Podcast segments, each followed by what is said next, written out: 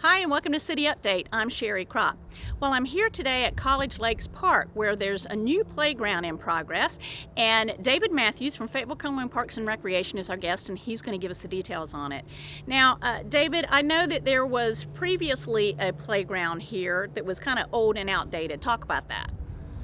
The old playground was, uh, I'd say, probably 15 years old, and uh, parts were being broken, and uh, parts were no longer available. So, playground's pretty much obsolete. Uh, you couldn't get no parts, and uh, this new playground it has a lot of cool features to it.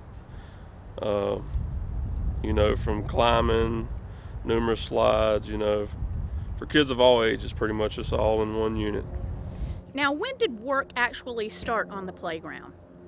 the week of Thanksgiving. Uh, so they've been doing construction about two weeks, and they should finish uh, by this week. And then once they get done, we'll come in probably, hopefully, in the next couple weeks, put up new playground border and a fresh coat of playground mulch.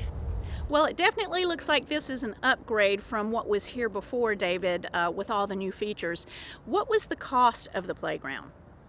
The new playground was about eighty-six thousand, but we go through a grant program, and we got it for around forty-three thousand. And what is the estimated completion date of this project? We're uh, hoping around by the end of this month the playground should be completed and open to the public.